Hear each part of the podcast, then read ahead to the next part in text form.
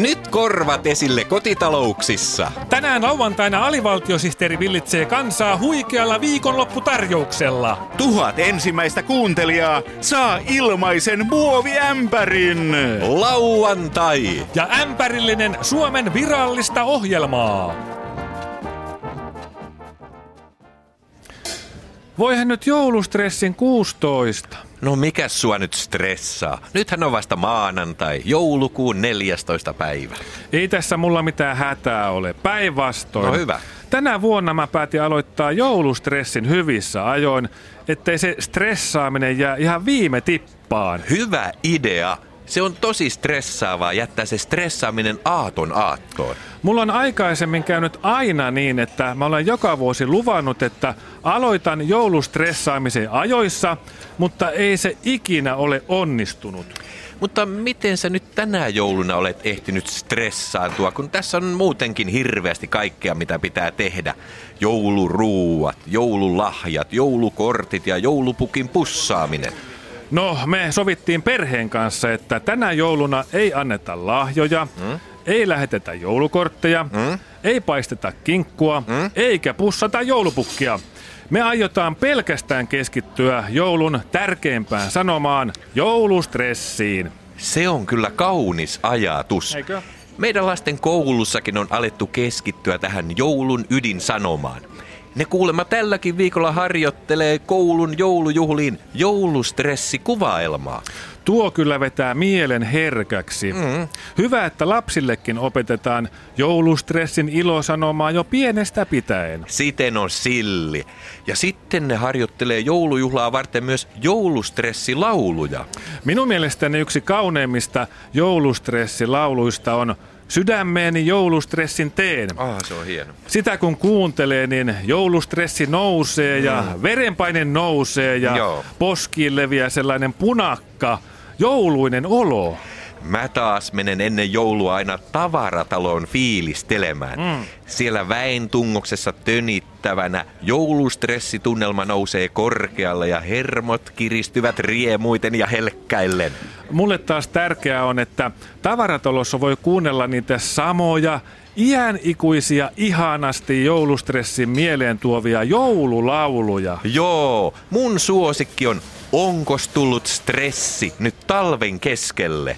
Eikä pelkästään joulusävelmät, vaan myös kassakoneiden loppumaton laulu tuo mieleen lapsuuden kultaiset joulut, kun mm.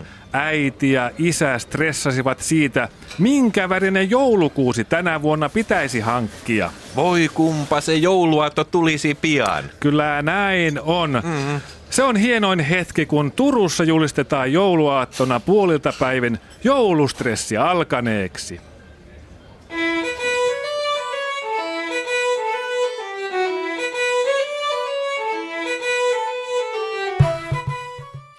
Hyvää luontoiltaa kaikille luontokappaleille ja tervetuloa seuraamaan Luontoradiota. Onhan radio osa luontoa. Minä olen ja seurassani täällä studiossa on ulkona sijaitsevan luonnon asiantuntija Mikko Puustonen, mm. jonka erityisalana on pehmoeläinten lisääntyminen. Tervetuloa. Kiitos, kiitos. Mukava olla välillä täällä ulkona sijaitsevan luonnon ulkopuolella, eli sisällä. Aivan. Ulkona sijaitsevan luonnon asiantuntija Mikko Puustonen, mm. miten sinä tutkit luontoa? Luontoahan pitää lähestyä varovasti, ettei se pelästy ja lähde karkuun. Mm. Esimerkiksi, kun minä tutkin iltaluontoa, lähden liikkeelle jo auringon noustessa ja ryhdyn väijymään illan tuloa hiiskahtamatta. Miten olet onnistunut tässä illan tarkkailussa? Vaihtelevasti. Joskus piiloni on paljastunut ja ilta ei ole uskaltanut tulla lainkaan paikalle. Jaha. Silloin kyllä harmittaa, mutta mm. sellaista se on, sillä ulkona sijaitseva luonto on arvaamaton. Ja te hyvät kuulijat voitte soittaa tänne Luontoradion numeroon 253818, joka on helppo muistaa, sillä 25 oli ikäni silloin, kun olin nuori, 38 on vaimoni kengän numero ja 18 on bussilinja, jolla pääsen työpaikalle. Tosin pysäkiltä on 300 metriä kävelyä polkua pitkin, mutta polku kulkee pienen lammen reunaa, jossa on mukava seurata, miten luontoilmiöt lyövät leikkiä ja saavat tällaisen luontoihmisen euforian valtaan. Ja siellä onkin ensimmäinen soittaja langalla. Täällä Luontoradio, hyvää iltaa. Kuka siellä soittelee? Täällä Sauli Niinistö Mäntyniemestä. Hyvää iltaa. Iltaa, iltaa, presidentti Niinistö. Jätetään nyt ne tittelit pois, sanokaa Sauli vaan, vaikka onhan se presidentti aika komealta kalskahtava titteli, jota ei kovin monella ole. Aivan. No millainen luontokysymys teillä, Sauli, on mielessänne? Ää, Minä tuota istuskelin keittiössä ja katselin ulos ikkunasta. Ää, Siinä sitten huomasin ulkona jotain ruskeaa, joka seisoi paikallaan. Ahaa, no tähän aikaan vuodesta kyseessä saattoi olla orava. Ei ollut, kyllä minä oravan olisin tunnistanut. Mm? Ää, Se oli isompi ja sillä oli neljä jalkaa. Eli siis ruskea, isohko ja neljä jalkaa. Ääntelikö se millään tavalla? Ää, Mielestäni ei. Ää, Seurasin sitä pari tuntia. Se oli koko ajan paikallaan ja ihan hiljaa, mutta se vaikutti jotenkin uhkaavalta. No sitten kyseessä oli varmasti nelijalkainen karhu, joka oli herännyt talviuniltaan. Ei se kyllä karhu ollut. Jalat eivät olleet niin paksut. Sitten se on ollut hirvi, koska sillä on kapeammat jalat. Oliko sillä sarvet? Ei ollut. Se oli päältä ihan tasainen. Ahaa, ahaa. Kyseessähän on pöytä, ruskea nelijalkainen puutarhapöytä. Niitä näkee varsinkin kesällä runsaasti ympäri Suomea, mutta tähän vuoden aikaan alkutalvesta ne ovat hyvin harvinaisia. Tämä on erittäin hyvä bongaus, Sauli. Kyllä huomaa, että liikut paljon luonnossa, silmät ja aistit avoinna. Vai puutarhapöytä? Enpä olisi uskonut, että joulukuussa näillä leveysasteilla näkee keittiön ikkunasta puutarhapöydän. Suomen luonto jaksaa aina yllättää tällaisen vanhemman luontoharrastajankin. Öö, miten sitä voisi ruokkia? Pöytä on kaikki ruokainen. Sille voi laittaa ruuaksi mitä tahansa. Luontoäiti on suunnitellut pöydän sellaiseksi.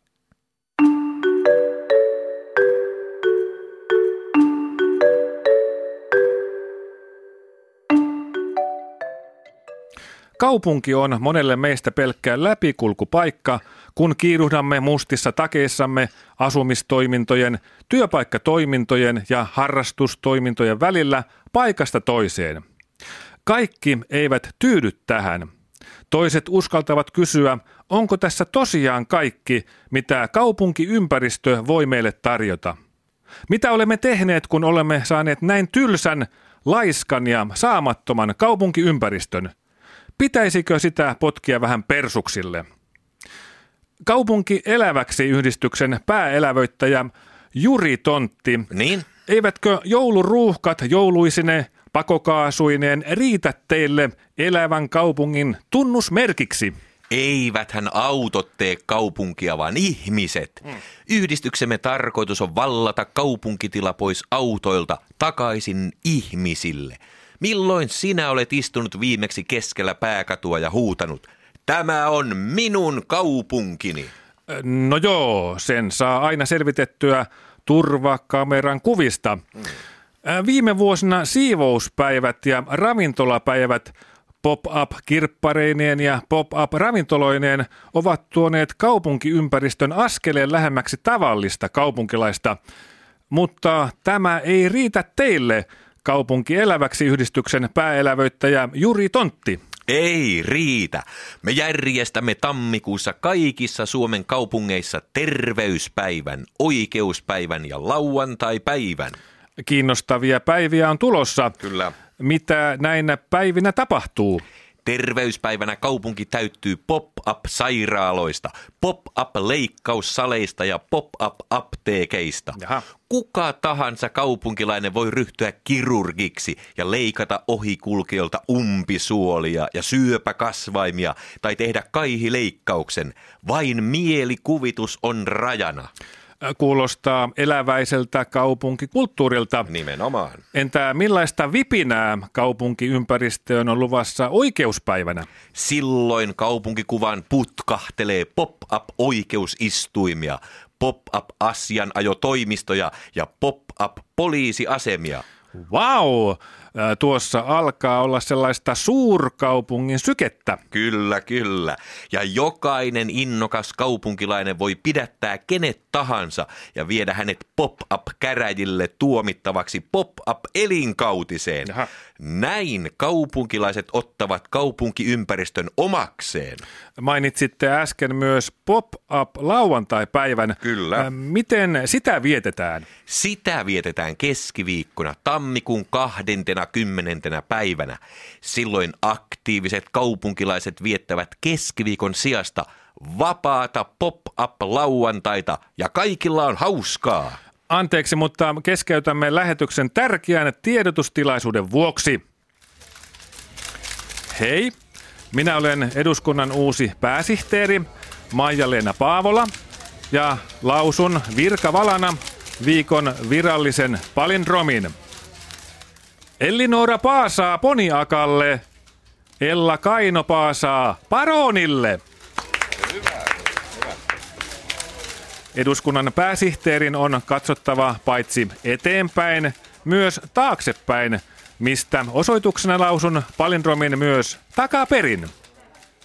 Ellinora Paasaa Poniakalle, Ella Kaino Paasaa Paronille. Hienoa. Moi.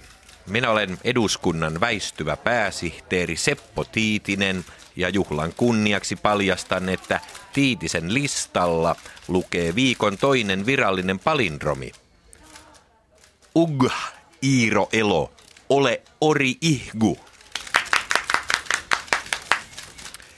Ja Tiitisen listan kakkosena on tällä viikolla viikon toinen virallinen palindromi takaperin. Ugh, Iiro Elo, ole ori ihgu.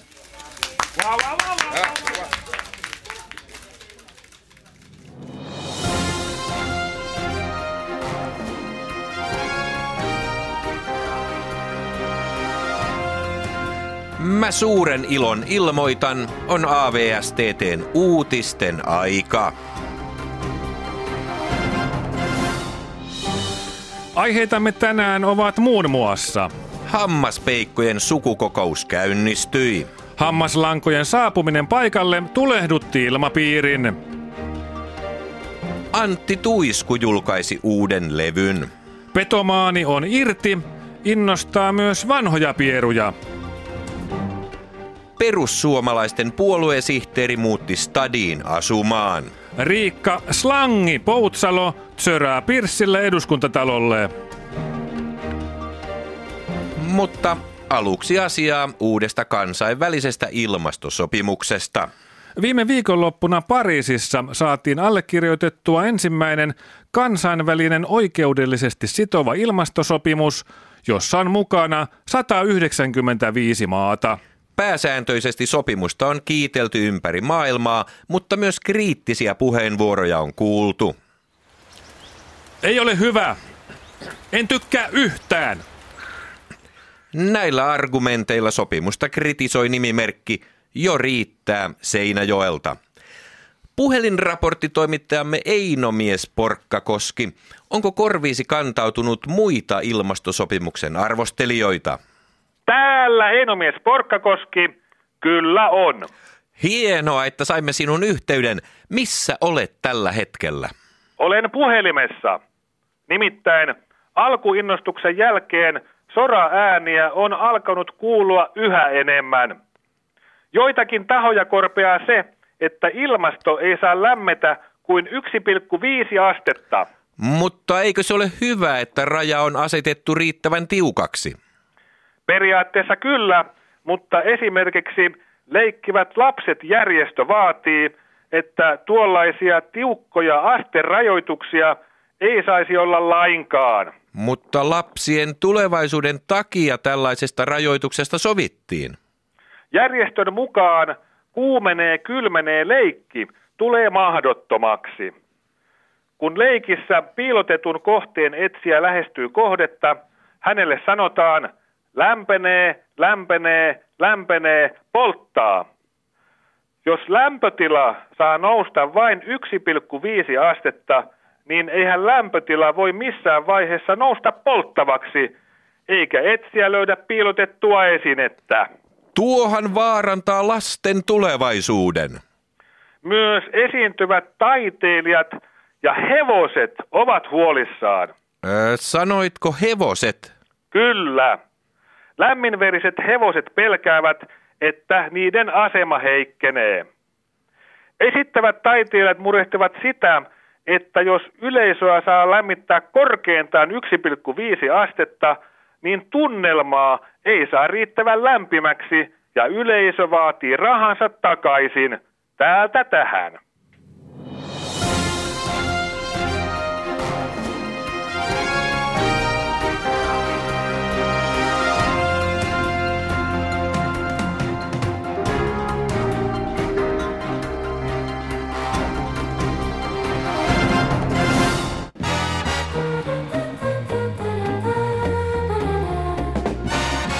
Näkökulma radio. Näkökulmia meiltä ja muualta. Hyvää päivää Näkökulma radiosta. Tänään ei olla näkökulmat kurtussa, vaan katselemme maailmaa näkökulmat avoinna. Meillä on tuttuun tapaan näkökulman kundi pakinoimassa hetken kuluttua aiheesta, miksi muut ovat tyhmiä. Näkökulmaradion lopussa esittelemme kuuman joululahjavinkin Näkökulma hioma koneen. Näkökulma hioma koneella voit hioa mielipiteistäsi mielenkiintoiset särmät pois, jolloin jutuistasi tulee tylsiä, eivätkä ne kiinnosta ketään.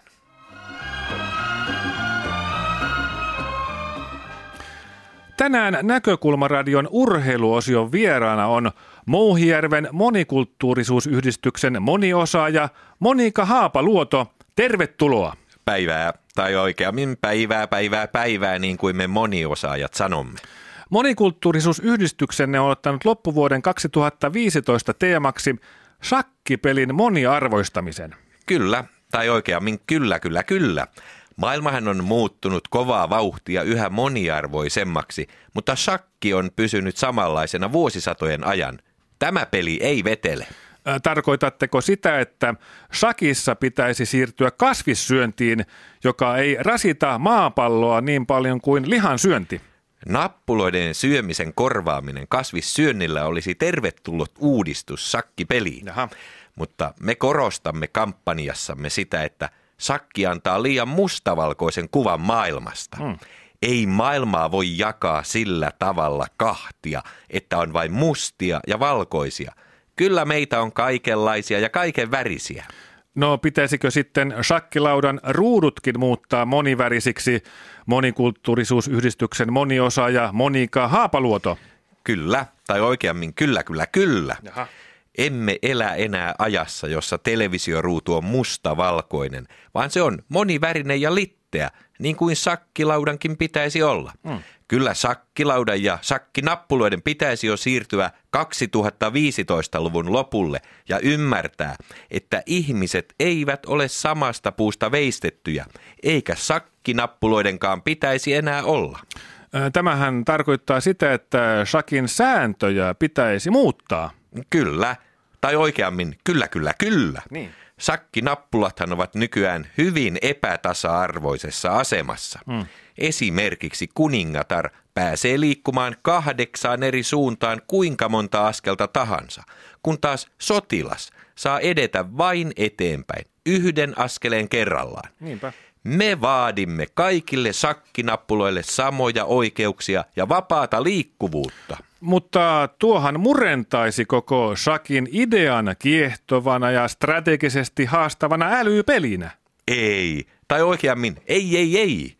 Meidän unelmamme on, että kaiken väriset sakkinappulat käyskentelevät sakkilaudalla, käsi kädessä, onnellisena, kohti auringon laskua, elämänsä loppuun asti.